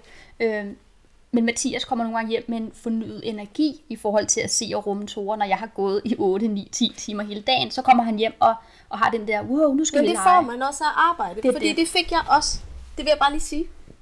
Og så kan man tale om, at øh, kvalitetstid og pis og lort, det er ikke fucking en time om dagen, der har noget som helst at skulle have sagt i forhold til et helt liv. Det vil jeg bare lige sige i forhold til hende der i lortemor, hende der, der var ekspert, som ikke var ekspert. Puha. Nå, men det så jeg ikke. Nej, men det er var godt. Ja, det var godt, siger det. er virkelig nederen, altså. Fordi en time kan ikke gøre op for de ni timer, som fungerede fint og var mm. fin tid. Men man kommer faktisk nogle gange hjem fra arbejde, og så har man ikke været sammen med sit barn hele dagen, og så glæder man sig til at se dem. Mm. Og så har man en fornyet energi, som du ikke har, når du har fuldarmet hele fucking natten, stået op og fået to timer søvn, drukket 5 liter kaffe, mm. øh, og, og læst 14 børnebøger, og øh, prøvet at aktivere gennem øh, 4.000 forskellige handlinger, men dit barn vil hele tiden noget nyt, hvor du til sidst sætter tv på og håber, du overlever den her dag, indtil din partner kommer hjem klokken 5, øh, og har fornyet energi i en time, eller sådan. Ja. Altså, og så starter din fest ligesom forfra, for så kan du gå op og arme i søvn og arme hele natten. Altså, der er bare lidt noget, altså, Ja. Ja. Så øh, jeg synes jo helt klart, at man faktisk burde måske få noget løn for at passe.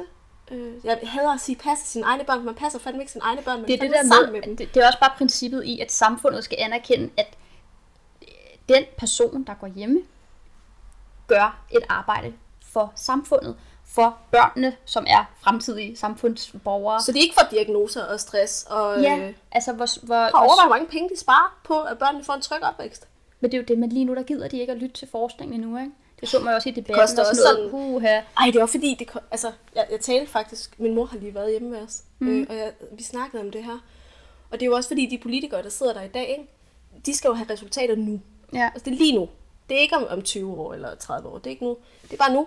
Øh, så hvis de kan gøre noget lige nu, der giver resultater, så skaber det jo en politisk karriere for dem. Ja. De er måske 40-50 år, så det vil sige om 10-20 år, så er de i hvert fald på pension. Ja. Så kan de være ligeglade. Der er de alligevel gået fra.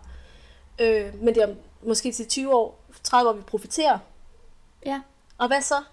det er det. Altså, og hvis det skal være, være, være et, resu- et, et resultat lige nu, så gælder det jo ikke at gøre noget. Der... Der... Vi kommer ikke til at kunne se og føle på det her lige med det samme. Nej, lige præcis. Øh, så skal man i hvert fald Og de er følge ligeglade, her altså, hvis det handler om deres politiske karriere, og det er jo individualisme frem for alt, parcelhus, mm. øh, ingen, ej, nu kommer der mere sådan en kollektiv tankegang, men det er jo stadigvæk i små kredse, ikke? Ja. Hvis det hele det handler om din egen vækst, dit eget personlige drive, karrierekvinde, hvis det er det, du har fokus på, så er du sgu da ligeglad med alle de der børn. Eller alle de der forældre. Eller alle de der, der vil noget andet. Altså, Ja. fordi hvis samfundet skal skabe vækst lige nu, så handler det om, at alle er på arbejde. Ja. Og børnene kommer i daginstitution. Det skal- Det er lækkert.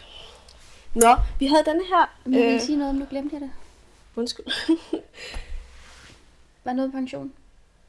Nå jo, jo, det var i forhold til der med, at øh, hvis nu vi siger, at det blev sådan en, øh, samfundet skal betale en eller anden form for løn, der giver mening til den, der vælger at gå hjemme, så vil det også skabe større mulighed for, at det ikke kun er kvinderne, der går hjemme i forhold til den her lige løn, mm. vi ikke har. Øhm, så vil det give større mulighed for, at så selvom kvinden så måske kun sidder på en lav pædagogløn, og manden har den højere løn, hvis han så lige får de her whatever beløb, man kunne finde ud af, så kan det være, at det lige kan, kan løbe rundt. Ikke? Ja. Øhm, og samtidig, så kan der altså komme lidt pension ind til begge. Øhm, jeg får faktisk ikke pension lige nu. Øhm, men mig og Mathias, vi er enige om, modsat at jeres diskussioner. mig og Mathias, er- han er med på, at, at øh, det, det skal jeg Det er selvfølgelig, det er. det skal Ja. jeg have. Det skal man jo Øhm, også. Ja. Altså. Så det er vi ved at finde ud af. Hold kæft, hvor er det også bare, åh, hvor er der meget, man skal forholde sig til, meget man skal finde ud af. Og Mm. Det er også hårdt arbejde med alt det.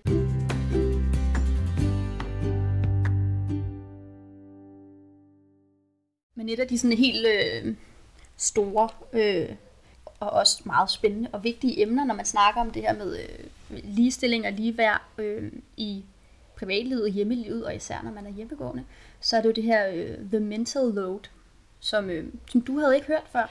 Nej, det er lidt, det er lidt skørt, det har jeg ikke. Det synes jeg faktisk er ret vildt, at det... Tak, eller der, hvis vi har næsten altid beskæftiget os med det samme, synes jeg. Ja, men det har vi også. Men også for, Det, det har jeg bare overhovedet ikke fastnet i. nej, men har, du har ikke læst på Instagram eller sådan noget? Fordi der er faktisk ret mange, der... Øh, Men du er sådan en, der kigger hashtags. Jeg er sådan en, der kigger mine... nej, det er jeg faktisk ikke. Pis! Nej, du ved det. Nå. Kom med det. Jeg vil faktisk er, også gerne høre det. det er noget, der er rigtig, rigtig interessant i, øh, inden for sådan feministisk perspektiv. Det er det her med, at når vi snakker opgaver i hjemmet, så øh, er vi blevet meget mere ligestillet med, hvem der støvsuger og gør rent, og det er ikke sengetøj og øh, laver mad og sådan noget. Og så laver mænden øh, 50, og kvinden laver 50. Sådan- Altså sådan er det ved at være mange steder. Men så er der den her mentale øh, op- oh, okay, det har jeg hørt. Ja, jeg vidste bare ikke, det hed. det, ja. Jamen, men, den bliver kaldt the mental load, men det er den Mm. mentale byrde om, hvem er det, der siger, hov, nu trænger vi til at få skiftet sengetøj. Øh, på mandag, der har vi øh, tid til lægen til Lille, og øh, Jeg vil have styr på. vi skal også lige have lavet en madplan. Vi skal lige have, hvem er det, der har styr på det? Fordi det er jo ikke, det tager 10 minutter lige at gøre et eller andet.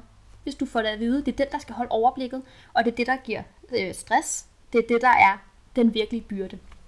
Øhm, så det er øh, ekstremt vigtigt at have den her for øje, øh, når vi snakker ligestilling, og især når vi snakker, øh, at den ene part, primært oftest kvinden, vælger at gå hjemme, fordi det tit giver hende den mentale byrde, især i forhold til børnene. Det er sådan noget med, hvad- er det, de kan lide? Hvad er det for noget tøj, de får på? Hvad er det for nogle blæer? Hvordan er det, vi plejer at gøre tingene? At partneren kan risikere ligesom at blive lidt sådan en, en, med, en medhjælper, der får mm. instruktioner. Ikke? Øhm, nu kommer der en forklaring af det, så hvis folk sidder derude og heller ikke har hørt det, så kan man lige prøve at kigge på sit forhold. Det er sjovt, altså fordi det, har, det er jo totalt bevidst om. Jeg vidste faktisk ikke, det hed det. Ja, men det er ret vigtigt at sidde og kigge på og snakke med sin partner. Fordi jeg tænker, hvis man ikke er bevidst om det her begreb, så kan man sidde og tænke, Hvorfor står jeg? men han gør jo de her ting, og bla, bla. hvorfor er det, jeg føler mig så fucking drænet? Hvorfor er det, det er så lortet at være i den her relation? Hvorfor fungerer det ikke? Det kan jo være det, fordi man faktisk gør øh, 100% af det her arbejde. Det er lidt sjovt faktisk. Da jeg var øh, gravid med Ejner, der fik jeg en helt vildt fin gave af Jonas. Og en af dem, det var, øh, det var sådan et magasin om forældreskab. Feministisk magasin om forældreskab. Jeg kan overhovedet ikke huske, hvad det hedder, men det er virkelig fedt, jeg har det liggende derhjemme. Friktion. Nej, for det var ikke dansk, det var amerikansk. Men det Nå. handlede om, hvordan man Jeg ligestillede... tror da ikke, det er fysisk. Nej, det tror jeg heller ikke. Nej. Det. Men det handler om, hvordan man ligestillede fædre, eller hvordan en, en far, det var jo så også et heteronormativt parforhold og sådan noget, hvordan han følte sig anerkendt som, som på lige, altså ligeværd med sin partner i, i lige præcis det her. At han fik lov til at give strømper på, uden hun i rette sat. Og Ja. han fik lov til, altså det, det lyder meget forkert at sige, men det er jo lidt sådan, det måske bliver, når man Ja, fordi der skal, der skal to til tango, og Ja, i de lige her præcis. parforhold, hvor der er en ulige fordeling, der er det tit manden, der... Nu, nu er det, det bliver heteronormativt det her, fordi det er bare tit manden og kvinden. Mm. Øhm, lige netop med det her. Øhm, der er det tit manden, der faktisk nyder godt af bare kunne komme hjem og sætte sig på sofaen og få at vide, gider du lige gøre det? Ja, okay. Altså, at de sidder lidt i den her rolle, men det er også kvinden, der har et kontrolproblem. Ja. At hun ikke kan slippe den, og at hun også nyder at kontrollere, hvad der, er, der foregår, og ting bliver gjort på hendes måde. Men jeg vil sige, det siger jeg lige højt, og den er nederen at sige, sådan er det nok lidt hjemme også. Ja. Jeg har sgu lidt svært ved at slippe den der. Mm. Jeg øver, altså jeg, hver evig eneste dag, så... Men især sådan noget, og det er jo helt latterligt, der er jo også noget med børn, og deres ret til at sige, hvad de har brug for at have på at tøj, Ja. som er rigtig vigtigt. Men jeg er nok lidt sådan en, ja, hvorfor tog du ikke halvt Disney på, når du ved, det blæser? Mm. Det synes jeg faktisk. Og, og det er virkelig, øh, det er lidt, og, og, og jeg er meget bevidst om det. Men, men det er sgu svært at lave om. Det er det nemlig. Fordi det nok også har været noget, jeg er vokset op med. Min mor, det var, min far gik også på arbejde. Min mor hus var også mest hjemme. Så det var klart hende, der var mest hjemme Mm. og ordnede de her ting. Ikke? Jeg voksede op med en mor, som var ekstrem kontrolfreak, og en far, der ikke lavede noget som helst. Altså, jeg kan huske en gang, min mor, hun var væk i en uge eller sådan noget. Hun er vel, vi var store børn her, ikke? Altså sådan, du ved, knap, altså tweens eller sådan noget, ikke? Altså pludselig en dag, så stod der bare fire kartonger mælk på køkkenbordet. og det er simpelthen, fordi min far tømmer en karton mælk og stiller den på køkkenbordet. Det plejede at være min mor, der smed den ud. Altså, oh my fucking god, ikke? øhm, man skulle tro, jeg havde taget vildt meget skade af det her. Det har jeg måske også. Jeg ved faktisk ikke, hvorfor jeg er blevet, som jeg er. Pointen er, i mit forhold, der er det Mathias, der er moren, og mig, der er faren. Ej, jeg, jeg er okay, men vi har, vi har et ekstremt ligestillet forhold. Øh, han er meget sådan, på mange måder, sådan ret maskulin mande, mand, men han er også bare en kvinde. På den måde, at han er min kalendermand. Jeg kalder ham for kalendermanden. Han fortæller mig, hvad jeg skal. Han fortæller mig, hvornår jeg skal til lægen og have celleskrab. Altså, det er der, vi er, ikke? Og det er ikke, for jeg er bare virkelig loose. Øhm, og jeg varetager hele den her opgave med, hvad man siger, temperaturer og aktiv, lave aktiviteter, og vi ses med jer og, og laver ting og sådan noget. Men det er ikke fordi, jeg render og laver huslige opgaver overhovedet i løbet af dagen. Jeg vasker tøj, og så laver jeg mad. Fordi ja. jeg nyder at lave mad, og det giver mening. Fordi Mathias kommer hjem, så skal han jo være sammen med Tora, og så kan jeg få lov at høre en podcast og slappe af.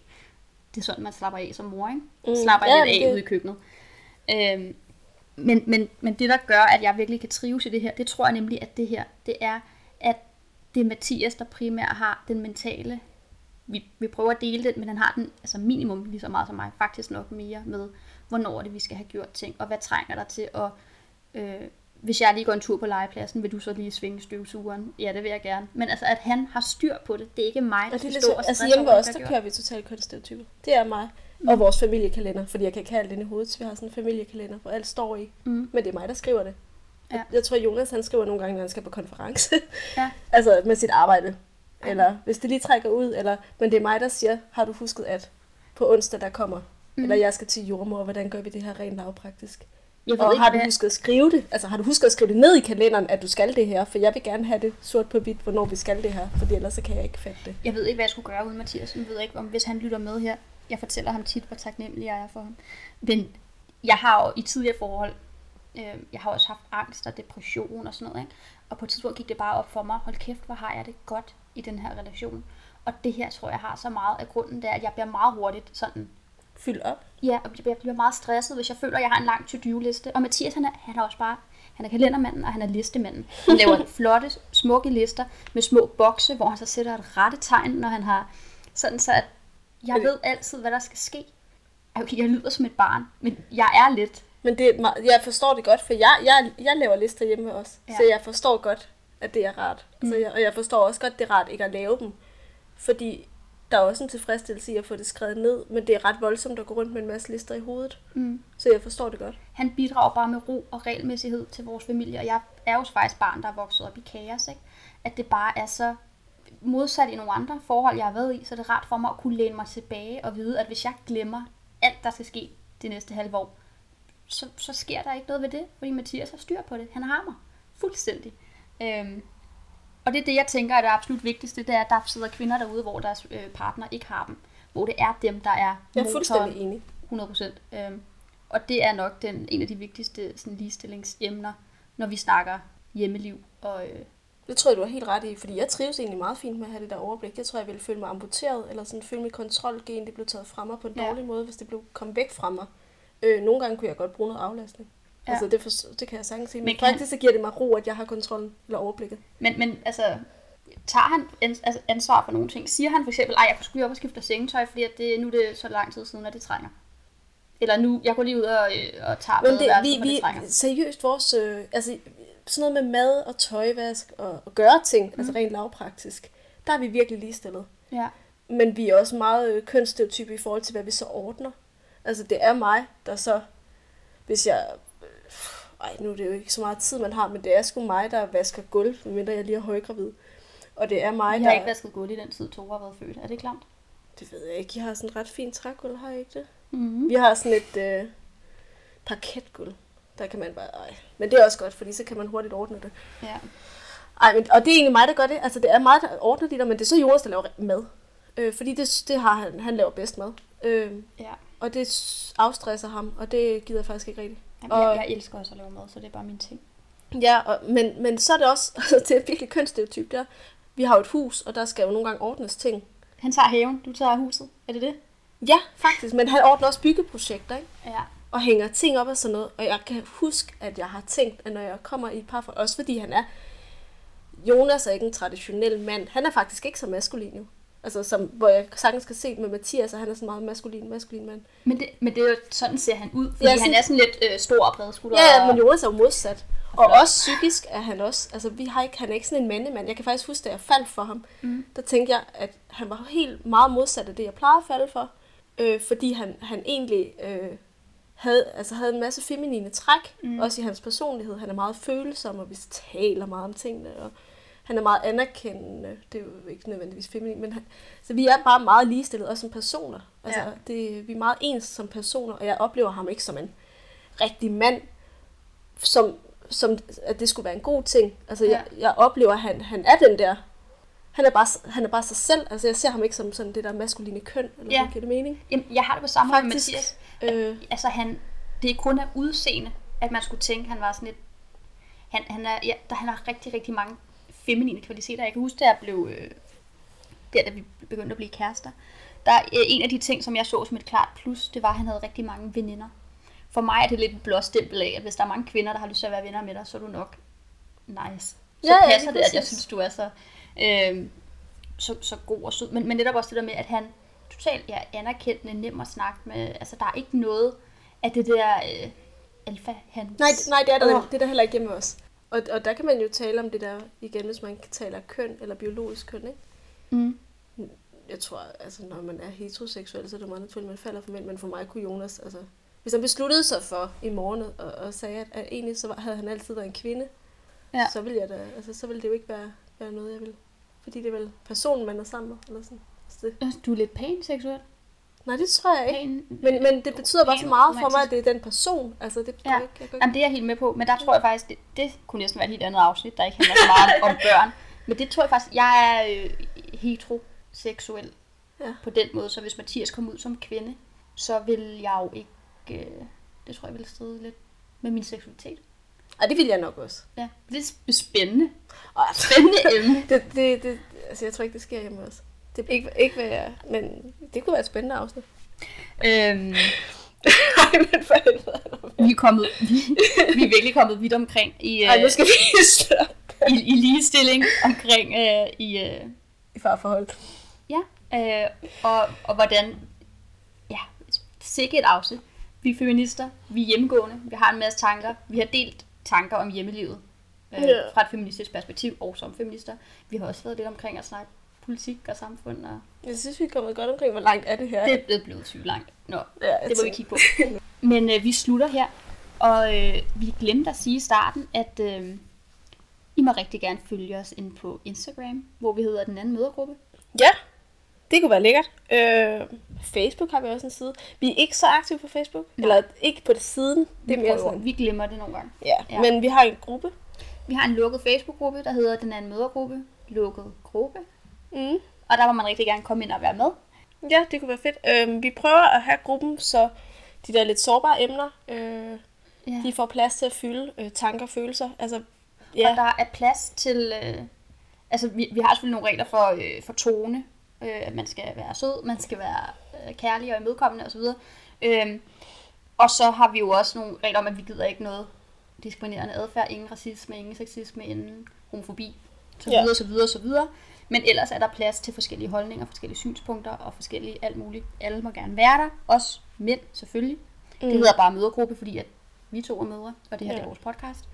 Øhm, og man må rigtig gerne komme med sine holdninger derinde, men podcasten er vores. vores holdninger, og I, behøver ikke være enige i det hele. Selvfølgelig ikke. Men vi har ikke tænkt os at... Og lave det om, nej. Nej. Øhm, men det var da det Det var det. for denne gang. Tak fordi I lyttede med.